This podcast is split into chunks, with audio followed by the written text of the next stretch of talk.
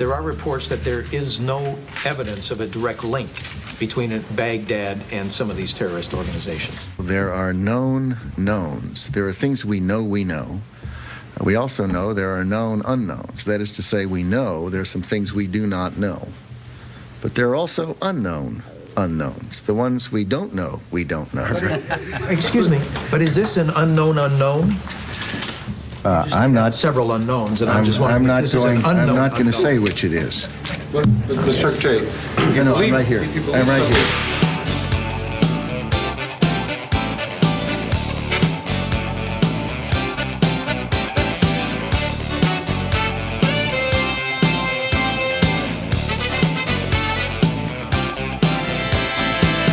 Doc, I have to tell you about the future. Doc, I'm from the future. I came here in a time machine that you built. Now I need you to help me get back to the year 2001. I'm sorry, Dave. I'm afraid I can't do that.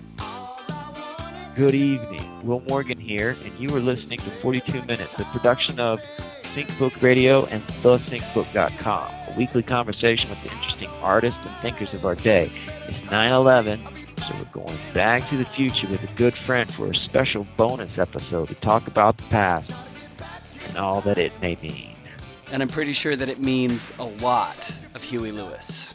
I love Huey Lewis.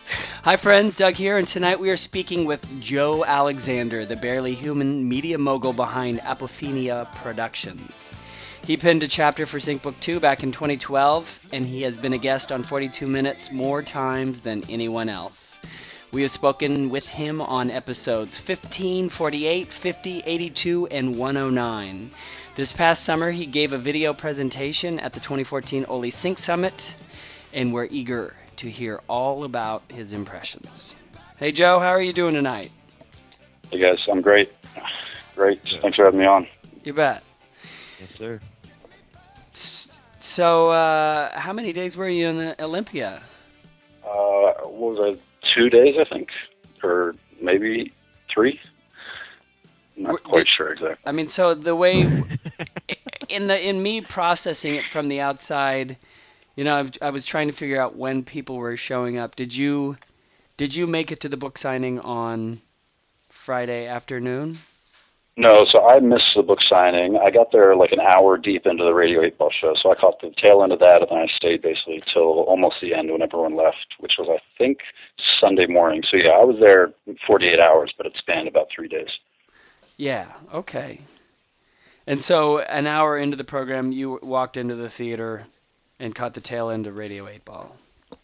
Yeah, which was cool to walk in in the middle because the whole bar was full, and I wasn't sure who were sync people and who weren't. And uh, it turned out at the end that there was a nice, healthy mix of the two. But it was fun to like try to distinguish between them. So, and actually, when I walked in, I saw a few people I didn't know, but I only knew them through Facebook, which was kind of cool to not like introduce myself, but just to kind of watch them and, and see that they were there. So it's cool. Cool. And and this is your second Radio 8 Ball. Uh, this is my second one that I saw. Although the first one was like more informal, this was the first one where Andy did the whole production with video cameras, and it was definitely a bigger uh, production this time around. Interesting. I don't. I don't. I mean, I. I. I'm under the impression. I don't. I don't. You don't you don't know Andy? Is that what you're getting at? No, we interviewed Andy. We we had him on the Oh, show. He's a different cat. Yeah. Yeah. All right. It So was a good. It's a good. It's a good production move if you think about it, because somehow Andy takes like the pressure off of it having to sync. And of course, everything that I heard about the Radio 8 Ball was that it was a little bit outrageous how like accurate it was this time or something. But I've also heard it was rather strange.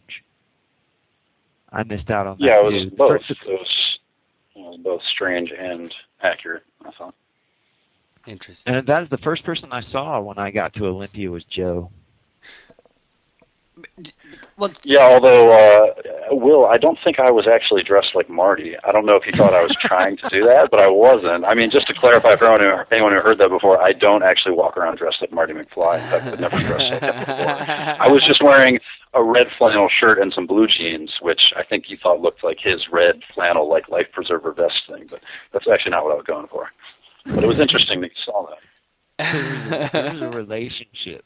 well, so it, it, Totally, totally. Is it, it's like a month past the Sync Summit, right?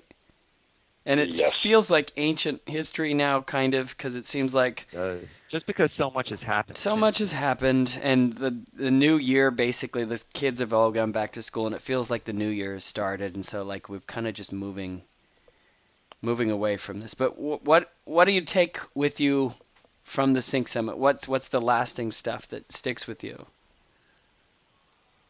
I think the intimate times when you could sit down with people and have uh, fluid conversations uh, where you get to hear the stuff that comes off of the top of people's heads and, and look into their eyes when they're talking. It's a different experience from like reading their blogs and watching videos, and and that was nice. Uh, also, like the immediate feedback that comes from having conversations and like the energy that's created in those atmospheres, especially when you get three or four, you know, sync people together. Like, uh, well, um, at the last day was actually my favorite, where we were all sitting under the pagoda outside, uh, the tent Yeah. thing, um, and uh, people were like kind of leaving every 30 minutes or so because they were catching their planes or whatever. But everyone was just kind of gelling and totally relaxed. It was nice weather, and it was basically like a social hour, like the kind of thing that I would want to do even if I wasn't at a sync summit. So I was approaching it that way in the sense that like I woke up, I thought, what do I want to do with my day? Oh, I'll go hang out with some friends down by this garden and we'll just chat. So that's kind of what it was. It was like an informal, just like chat, a way that we would all want to spend our time, and, and it was really good. Cool. Yeah, Yeah, because by that time all the pressure had been, you know, like everything, all the surprises had been sprung. if you get what Right. I'm saying. Well, it so like everyone had done quality time. right, like they were they presented their things and they weren't on the spot anymore and they could just relax. Right. but yeah, everyone was could just also kind of be their very grimy curious. selves. Right. we were gritty. Yeah, yeah. Yeah. So I missed it. I went through a short depression, Joe. What about you? I don't know. You have David around. But that's Um, also struck me how many similarities just in posture you it's weird. You and David are related somehow. And the fact that you guys leave so? yeah, in some weird way. Some weird way, totally. Let me just say. You guys see eye to eye. I see. Yes, we literally do.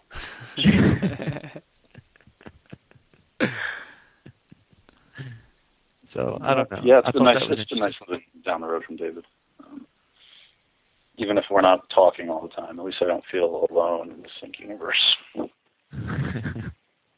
that's I think that's where my depression came from. Was like all of a sudden you're dropped off the corner. I I I know what you're talking about, Will. So uh, after you have such intense connection, like at a sync cabin or anything, where you end up with a handful of these people that speak the same language, it's it's hard to not to be in that space. I, I imagine it would be like Harry Potter's summers, right? Hogwarts is so awesome, and then you got to go to the Dursleys' house again and Yeah, totally. Yeah, go, going home to hang out with the Muggles is just not fun after you've had like a weekend of magic and, and owls and all that crazy stuff. Right. Well, I I mean, you you were on the other end of those emails when when I was talking about moving to Winnipeg. Remember, Will? We should all move to Winnipeg. Well, it, was, it just cuts down on the it cuts down on the stress. I mean, like normally something you're so excited about, most of us are really excited about sync. We see the potential of what it means, and think of it more along the lines of you know the the big picture instead of just like the little payoff. There's there's like a constant mystery. You can't tell people, oh, it's the Illuminati, or or oh oh, oh it's the newest version of the Illuminati. Rockefellers, Jews, or whatever. It's just like the, the the Nazis. It's whoever's in charge now, right? And Sync points to something bigger than that. There's like, and so to try to explain that to people, their eyes just glaze over. But to be amongst a group of individuals who automatically think that way, then it just cuts down on all the rigmarole. You could just get down to brass tacks. Yeah, it's interesting to me that like in many ways the way you form relationships in normal life with people is that you have to meet at some objective um, common ground so generally, what we're all trying to do in the world is reach uh, an objective viewpoint where we can all relate to what each other are saying. But in the sync world, like we don't accept anything objectively, and everything's gray and mushy. And it's weird that when we get together, we still aren't trying to pursue anything objective. It's like a bunch of subjectivists and relativists coming together, yet somehow we're able to like ride on each other's wavelength for a couple of minutes at a time, and then we just jump to the next person's wavelength. And it's almost like none of it makes any sense, but because we're all in the nonsense together, we're having a good time. And uh, just the journey of moving through nonsense uh, makes sense to us. So it's nice, um, especially since that's such a stark contrast from, you know, at least my typical like intellectual uh, conversations with most people I know, which is that we're trying to reach some conclusion, or we're trying to figure something out, or or they're trying to nitpick at um, you know fallacies and whatever it is that I'm talking about. So it's nice to be around sync people who aren't doing that. And in fact, I can't remember like any situations the whole weekend where people were putting forth. Uh, ideas and where someone else was you know interjecting in the way like oh actually that's not true or you know that's not factual or let's google that and that's such a routine part of my daily life that I hate. You know, I hate being immersed in that sort of like high pressure objectivist environment. So even though I know it has its place, but it was nice to be outside of that for a little while. Well said. I got a question. There was a couple of things that I never expressed to you while we were like face to face that I wanted to talk to you, especially after seeing the screening of your newest video. I mean, my main question about that was how long you were sitting on it because while, as I was watching it, I got the impression that this was a conclusion that you had come to for quite a while.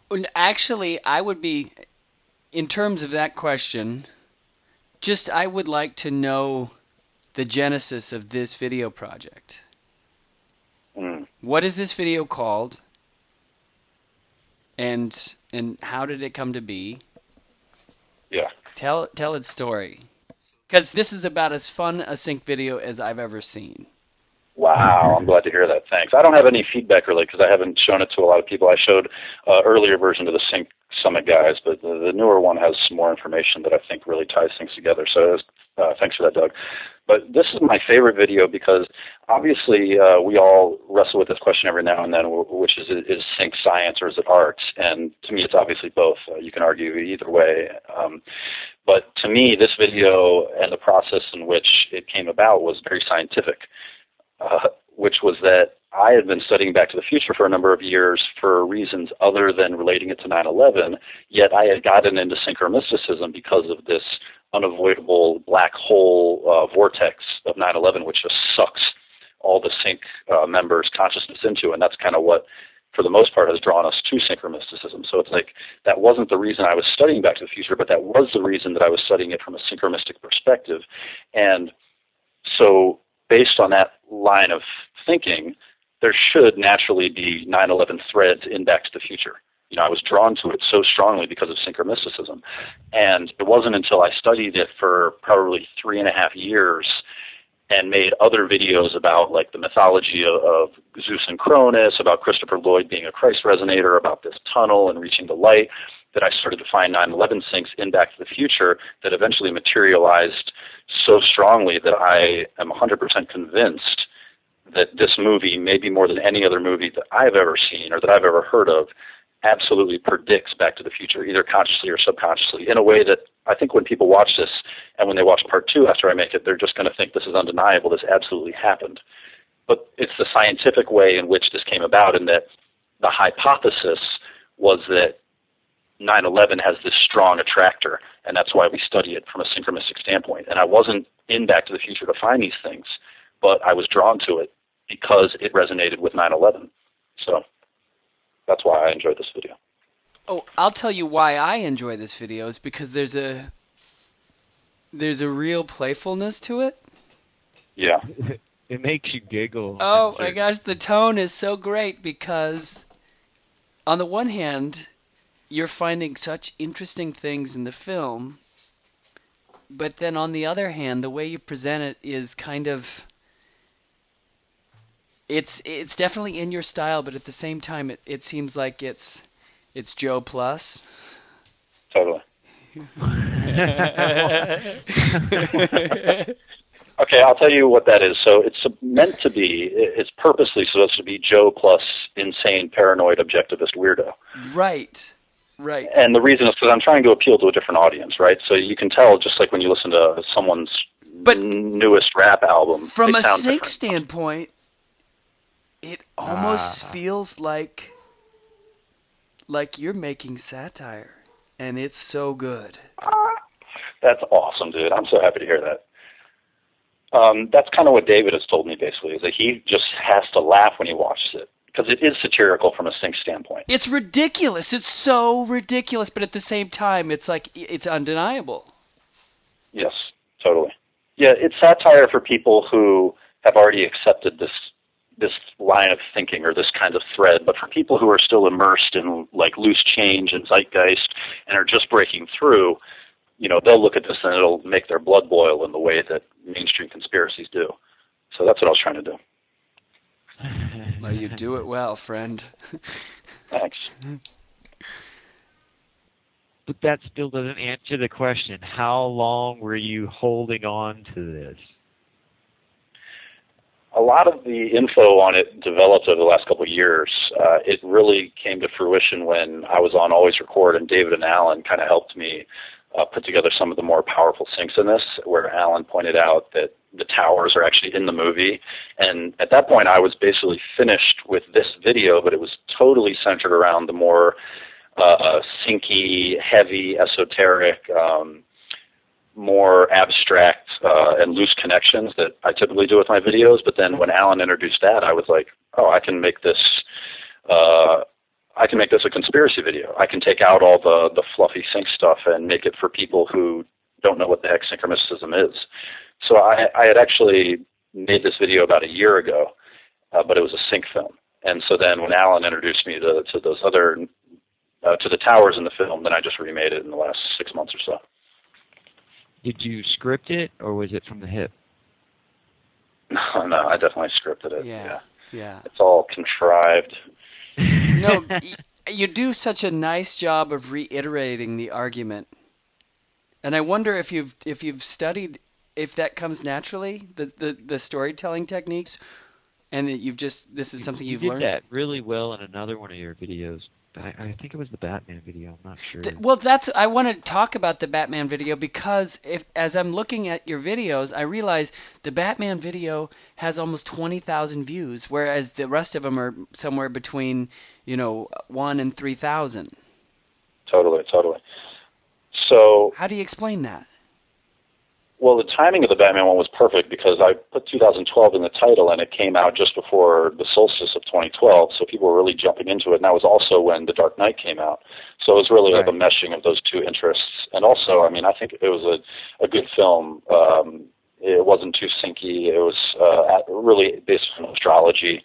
And I think that uh, anyone who's in any way involved in the New Age movement could appreciate it. So I think that's why it was popular. But these uh, Back to the Future ones, I would argue, are evolving to be much more popular than the Dark Knight one. Um, other people who are reposting them are really getting a lot of interest. And um, I think I saw one that had uh, almost, it has right now 200,000 views, which I think is, is incredible. So. You're saying repost. Yeah, so people who have large audiences already and have big subscription bases have been uh, basically just re-uploading the video and you know naming it whatever they want. But uh, as I've tracked them down, uh, I've started to realize that you know people are being exposed to it beyond uh, like one or two thousand views that are just on my channel. And are they just I'm just wondering if they're if they're adding anything to it or doing anything they're just re-uploading your video on their channel? Yeah, some are doing different stuff. Like uh, one guy added a, a couple clips to it that actually, you know, enhanced it and made it made it better, uh, especially for his particular viewing audience because they're like a more religious audience. But then another guy compiled them all together. And one of the advantages of them doing this that I really enjoy is I get to scroll through the comments that everyone makes, which is one of the ways that I look for syncs for my next videos. Is a lot of times people will write stuff in those comments that I never could have picked out if I would have you know been making the video for another five years or so, and they just lay it out for me. So um, it's been really nice to to you know comb through that. Okay, see the thing is, it's funny because it's just like Kubrick. It can be seen from so many different points of view, but the fact of the, that you know Joe can come at Back to the Future with so many different points of view, and then it can be assimilated into the different groups who have those viewpoints. Do you get what I'm saying? Like it, it's not like there's a central sync country that or a point of view that he's like coming from. It's like he's done three or four different points of view, and then they've gone out and found their homes. Do you get? What, might be yeah, totally metaphoric or. no, I don't think so at all. I think uh, it speaks to the depth of the film Back to the Future, uh, whether it was intentionally put in or not. There's a lot of really hard uh, archetypal storylines that are embedded in there that become the they become the substance of each different video that I make, like the Greek one, the 9/11 one, um, the Lloyd as Christ, the tunnel. Uh, you know, all these different archetypes that are in this film um, become different things that people with different interests can then go and latch onto. Like this one, for example, the conspiratorial community can latch onto. But I think that I got lucky in the sense that I just picked this franchise of Back to the Future because it turned out to have all this depth to it. You know, I had no idea that some of this stuff existed when I first embarked on this. I just knew that I loved the movie and that a lot of other people did. And I think that that's what we're going to start finding in sync community more and more, which we, you know, to a large degree already understand, which is that the more popular a movie is, generally, the more people are being interested in it because it's speaking to some subconscious urge that they have to indulge in that storyline. And uh, I think that's the power of Back to the Future that allows it to have this mass appeal uh, when we break it down synchronistically. What has sync done for you on a spiritual, like, level? I think it's integrated the spiritual realm into uh, whatever non-spiritual realm. I don't know the name for the non-spiritual realm, but whoever I was when I was a Muggle, you know, it's helped integrate it. And I don't know if I would assume that most spiritual practices, if you indulge in them long enough, will do that. They'll bridge that gap between, like, I'm here in this uh, meaningless life, and uh, now I'm astral traveling. Right? You want some middle ground where you can exist, and um, you know, I would assume fundamental religions do that if you go about them the right way. But Sync has done that for me, and specifically the way it's done it is, I'm sure you guys went through this too, seeing all the symbols just throughout my daily life you know, looking at a symbol in a sync video that like Jake puts up or you will put up or someone else puts in their blog and then I go see it in my daily life and suddenly becomes real to me and integrated in my daily practices. And uh, it's helped bridge, bridge that gap between my spiritual life and, and my physical terrestrial life. Did you ever go through the kind of, oh my god, I'm losing my shit phase? Of course. You of course. I think of that as like adolescence. Like you know when you're a young adolescent and parents kind of look down on you they're like oh he's just hormonal. You know he'll grow out of it. He's just losing his shit right now. Like that's you go through that as a sync human being. Like you know you're like a sync baby. You learn to crawl yeah, you go through sync puberty where you, you get hormonal, but instead of being hormonal, you're just paranoid and crazy. Like you can't talk to anybody, you can't identify with anybody, you don't know yourself. It's it's weird. And yeah, I went through that. I think I think we all do. well, it's just so. I mean, it's funny because it seems like 9/11 really, really brings out like the best and the worst in that it was just such a big thing that resonated so widely and loudly that well like back to the future you can look at it in different ways. That's what's so cool to me about 9/11 is I've un, like I've believed in so many different points of view of what happened at 9/11 and that to me is the most interesting thing. This is like I always had this theory that you know like there's as many different ways there's as many different eyes saw 9/11. There's that many different interpretations of what happened, and I don't understand. Like maybe that's just too much of an idea, but the same thing is true with you know like JFK and so forth and so on. And then like the fact that you found JFK, I mean, there's an obvious JFK theme in Back to the Future, and then the fact that that has to do with 9/11 too. But the, those two don't have the same characteristics, like to, to their threads. What Right. I, I thought- you know what I mean? Because like in the 9/11 thread, there's always this upside down thing, and it's got a different feel and a different texture to it than the JFK thing, or the gray alien thing, or the Greek thing. Yeah, totally. Uh, I mean, it just speaks to the, you know, like the story of you know the f- different people touch blind men touching the elephant. One of them grabs the trunk and then describes it, you know, as a snake. One grabs the foot and says they're holding a tree. You know, one grabs the tail and says they're holding, I don't know, whatever a tail feels like. It's, you know, it's a million different things to a million different people. But Hmm. I'm I'm wondering if we should. I'm thinking about the tower archetype. Th- That's one of the things your your video prompted me to think about. yeah, But I mean, it's been so long. I'm like going back to my my first blog because that's when I was really consumed with this stuff. consumed with Man, you just got towers. really morbid all of a sudden, homie. Is that No, no. I'm not morbid. I'm just You got all dark and your pace slowed down. well, I can only do one thing at a time. Ah, I see, I see. Well, I got to tell you, Doug, one thing that I noticed when I met Joe is that he's got a great sense of humor. A great sense of humor. He's almost Thanks, like, Will. well, I'm just being true. He you made me laugh quite a few times, man. It was this God. offbeat. Somebody would say something, and Joe would be like, "Oh my god." Oh, that's how I just ad lib the silence when I have nothing productive to offer. Huh. Oh shit! But, if you um, if you you know what's hilarious uh, I, I don't know if you remember this will but episode number 16 so it's the 16th card in the tarot is is the tower our epi- our 16th episode was will or, you were the one you were the host will and and me halcott and alan were the guests and we were at ground zero oh, you guys were at 9/11. It was like a 23 minute long episode instead of a 42 because I No, forgot to start. yeah you blew the clock you guys were like on ground zero, like literally, because you were on all your cell phones, like walking around the city. You could hear buses and shit passing by.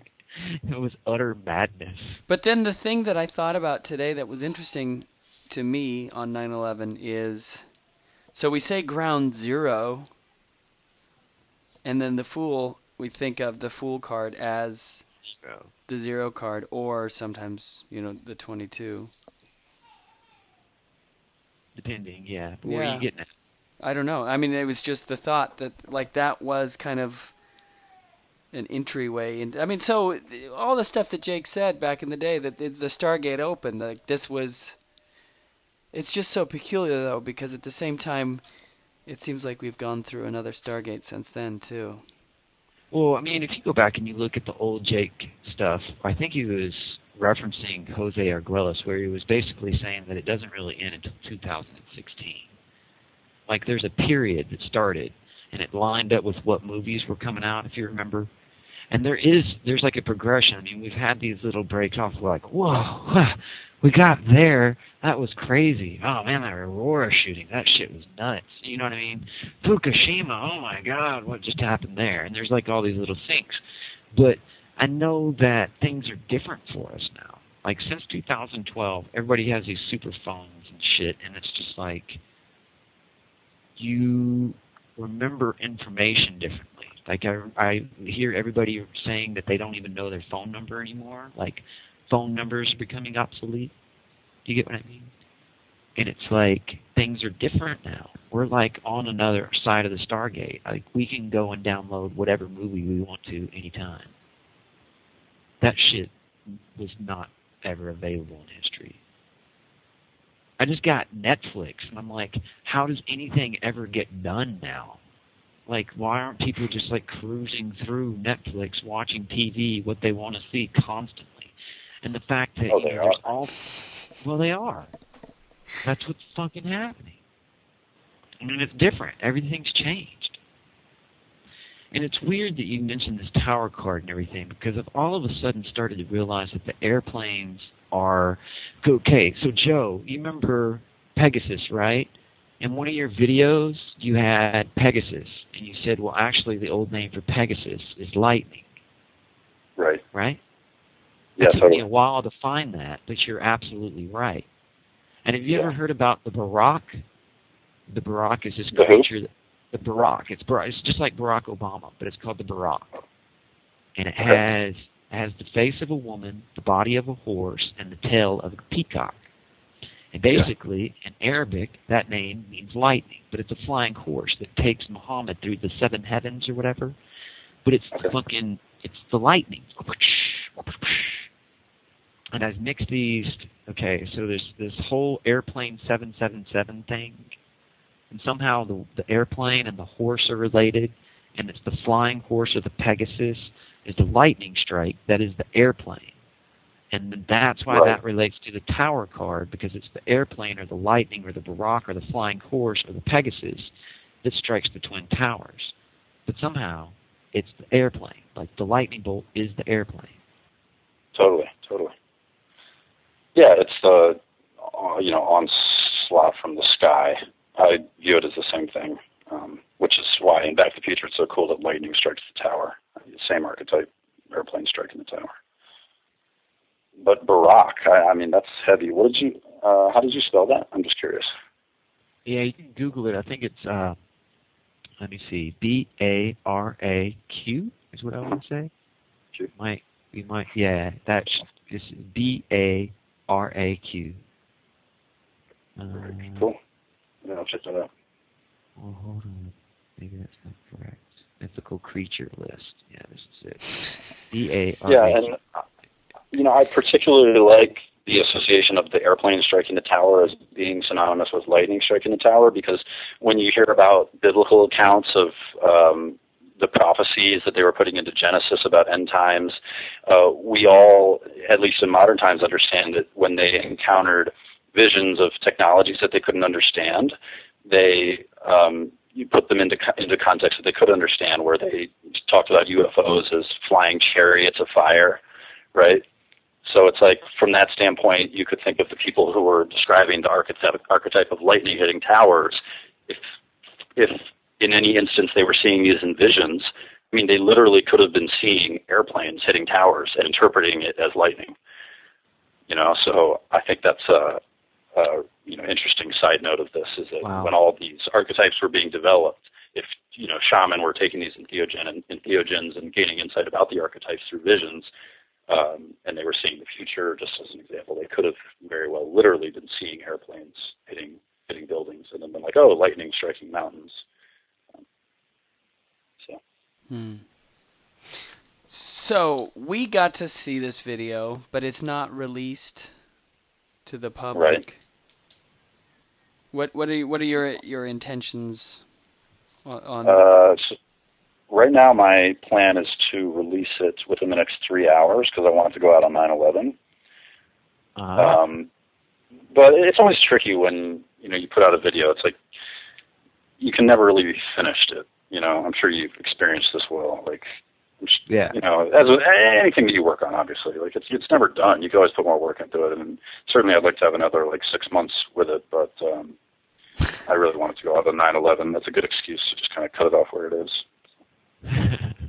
I think we should redo something with uh, the Olympia, like w- w- when we start doing all of. I don't, have you guys seen the Marty Leeds thing yet? Have you guys seen the Marty Leeds I presentation? I know what you're talking about. I have not. I'm, I want. I'm Oh, very man. interested in looking at it. Yes.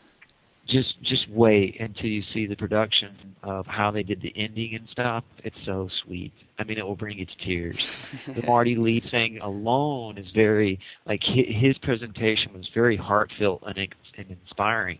So like that gets you emotional, but then like the way that they so I I kind of have this imagination of like doing what David did and doing Joe's and putting like the little talks and the question and the Q and A that we had for them and stuff like that, and then mixing that into you know actually the video that Joe did too, like so so so it captures how it was shown at the event.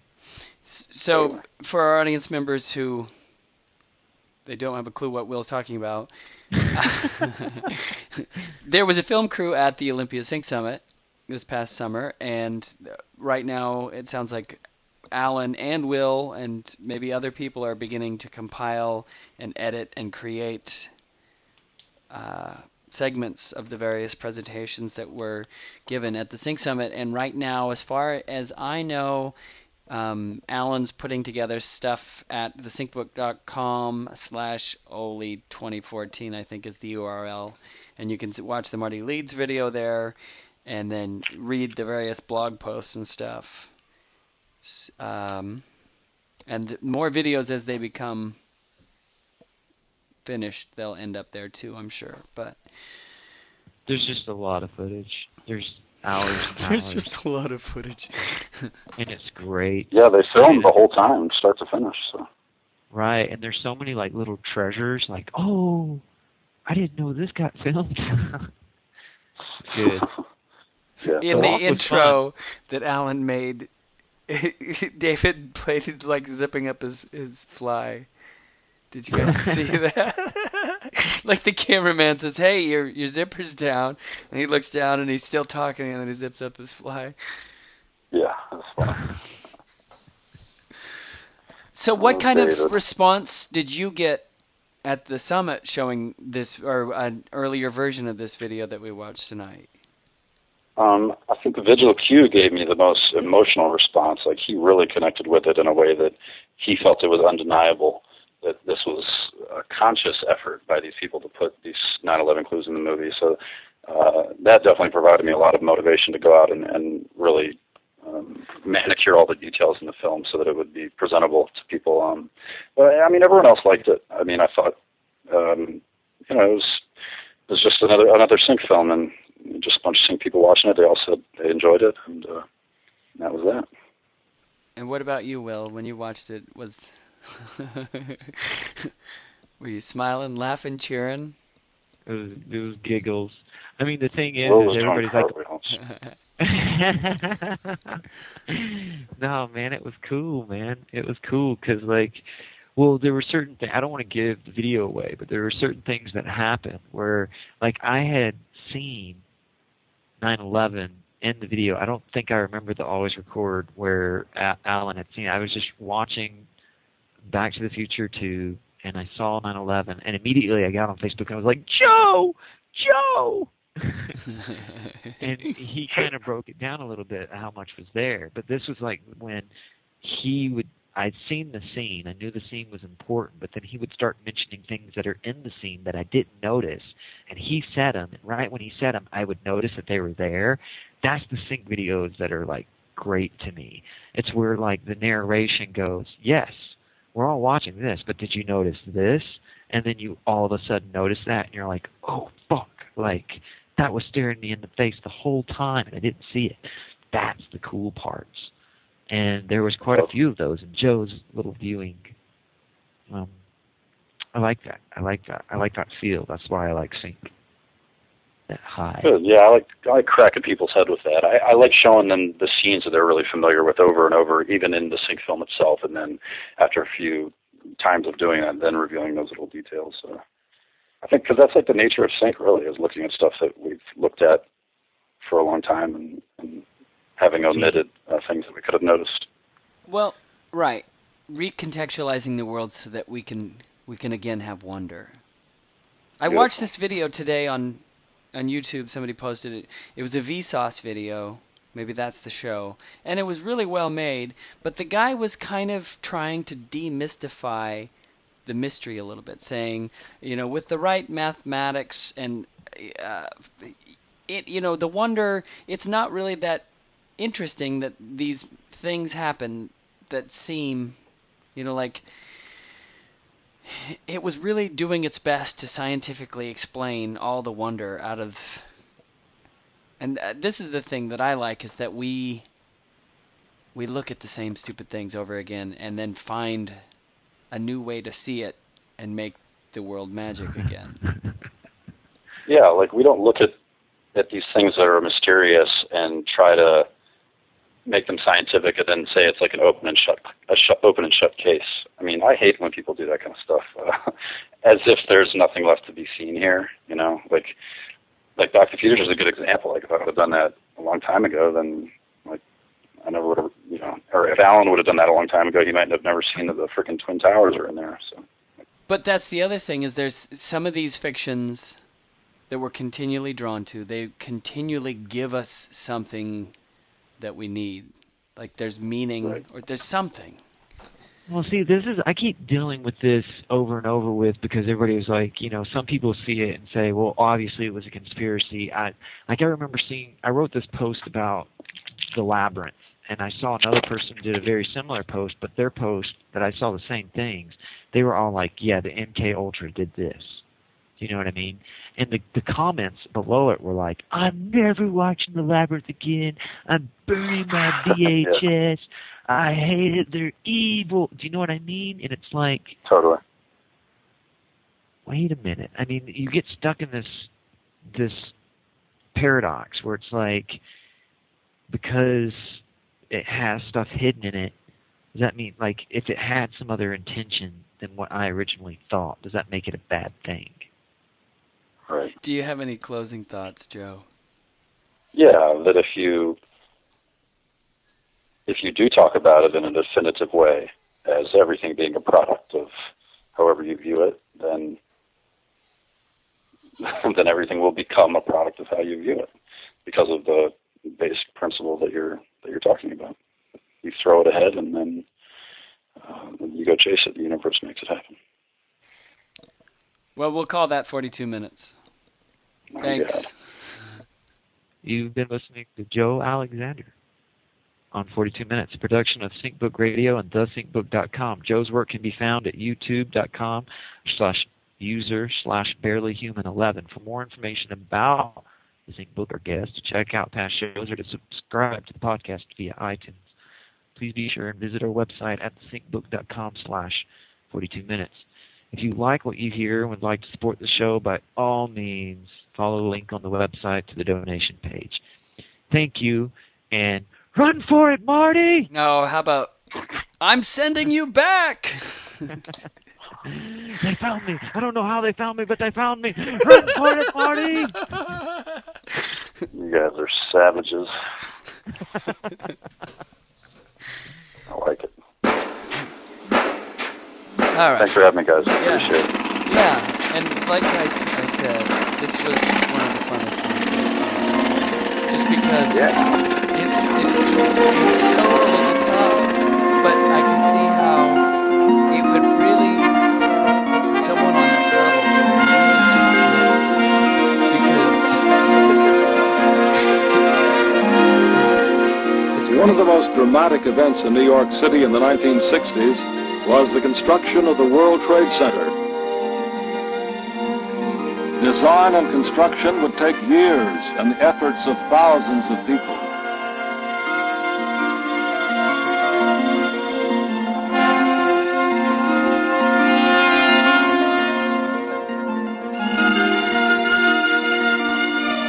A project of this size created enormous challenges, challenges that demanded the use of dramatic new engineering concepts.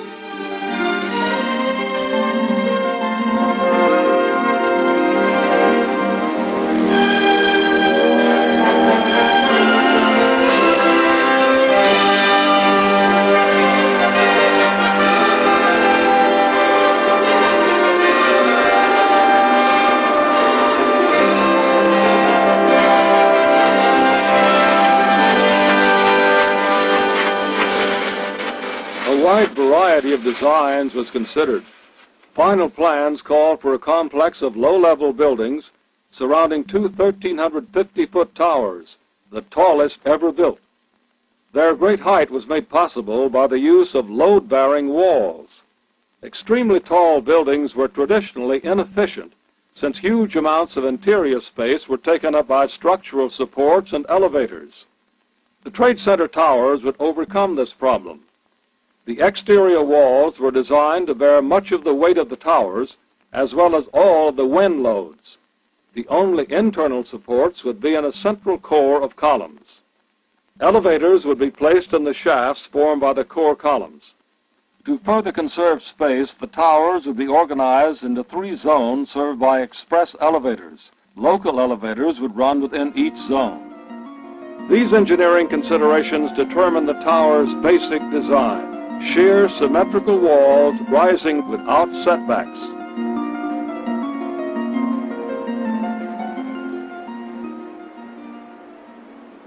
The site selected for the Trade Center was an old section of Manhattan's Lower West Side. The area housed a great number of small businesses, but the predominance of electronic stores caused it to be known as Radio Row. In 1966, demolition began. In all, 164 buildings had to be torn down, and generations of power, telephone, gas, steam, and water lines had to be rerouted. The site actually consisted of waterlogged landfill, which had accumulated over two centuries out of old wharves and debris.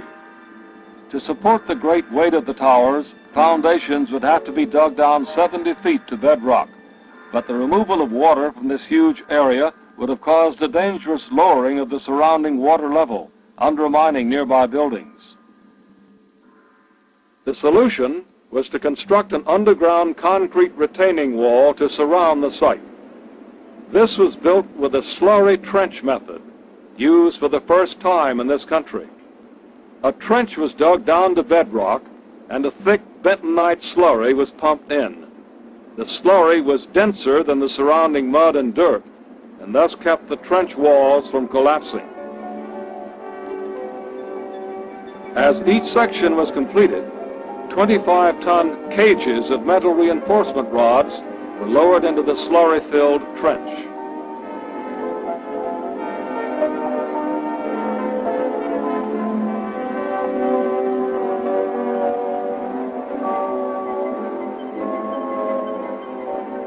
Cage in place, concrete was poured in. Since the concrete had a greater density than the slurry, the slurry was forced up out of the trench and could be used for the next section. In this way, an underground wall was built completely sealing the site. Excavation began. As each section of the slurry wall was revealed, workers drilled holes through the wall and casings were pushed through down to bedrock on the far side. Steel tendons were then inserted through these holes and socketed into bedrock bracing the wall against external pressure.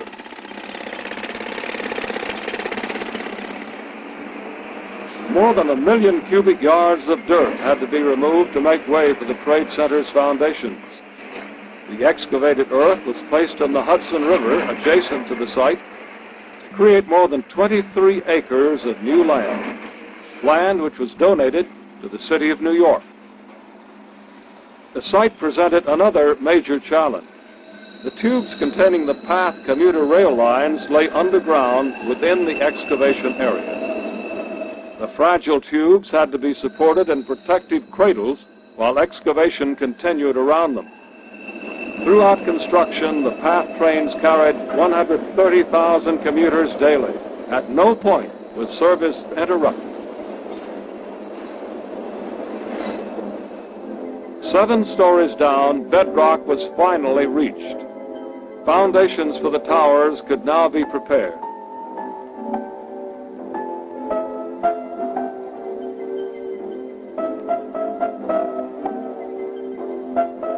Concrete footings were formed and poured into bedrock.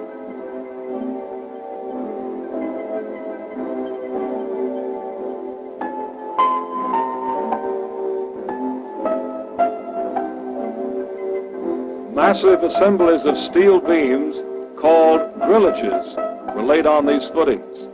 Each grillage would anchor one of the load-bearing tower columns.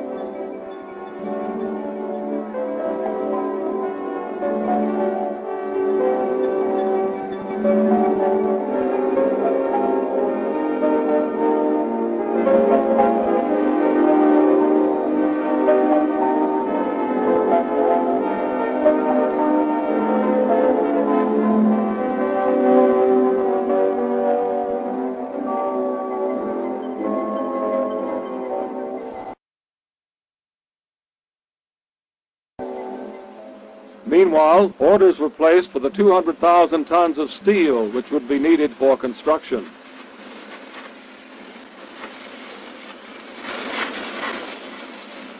Individual pieces were prefabricated and rarely interchangeable. Moreover, there would be no room to stockpile materials at the construction site.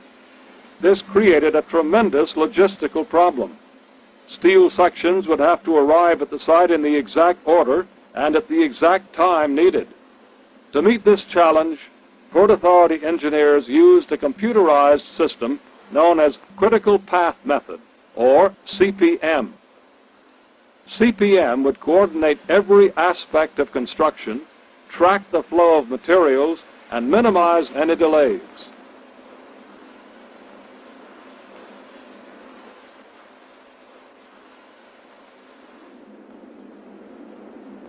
In August 1968, actual steel construction began. Kangaroo cranes, imported from Australia, were used for the first time in the United States. The cranes were assembled on top of the core columns. Each could lift 60 tons at a time. They would be the driving force behind the tower's construction. The cranes have the ability to jack themselves up 36 feet at a jump. As the walls grew to the height of a crane, the crane would hoist itself up, a neighboring crane would swing core columns into place beneath it, and construction would continue.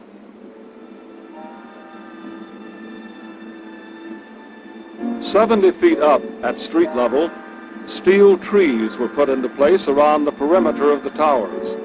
These trees would transfer the load of the exterior wall to the more widely spaced columns now anchored to bedrock.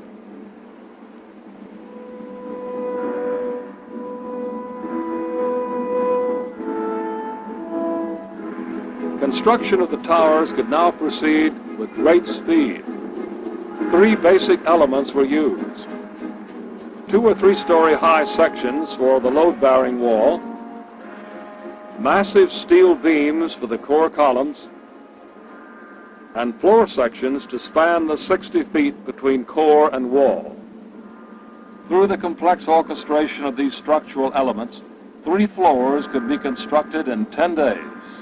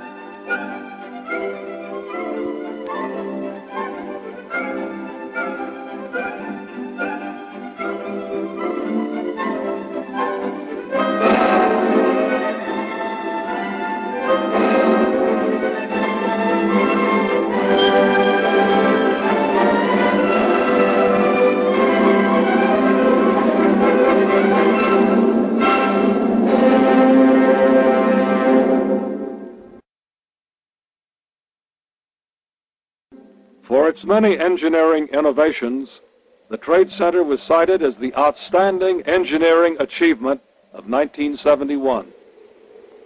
Shortly after the structural completion of the towers, the surrounding low-level buildings were finished.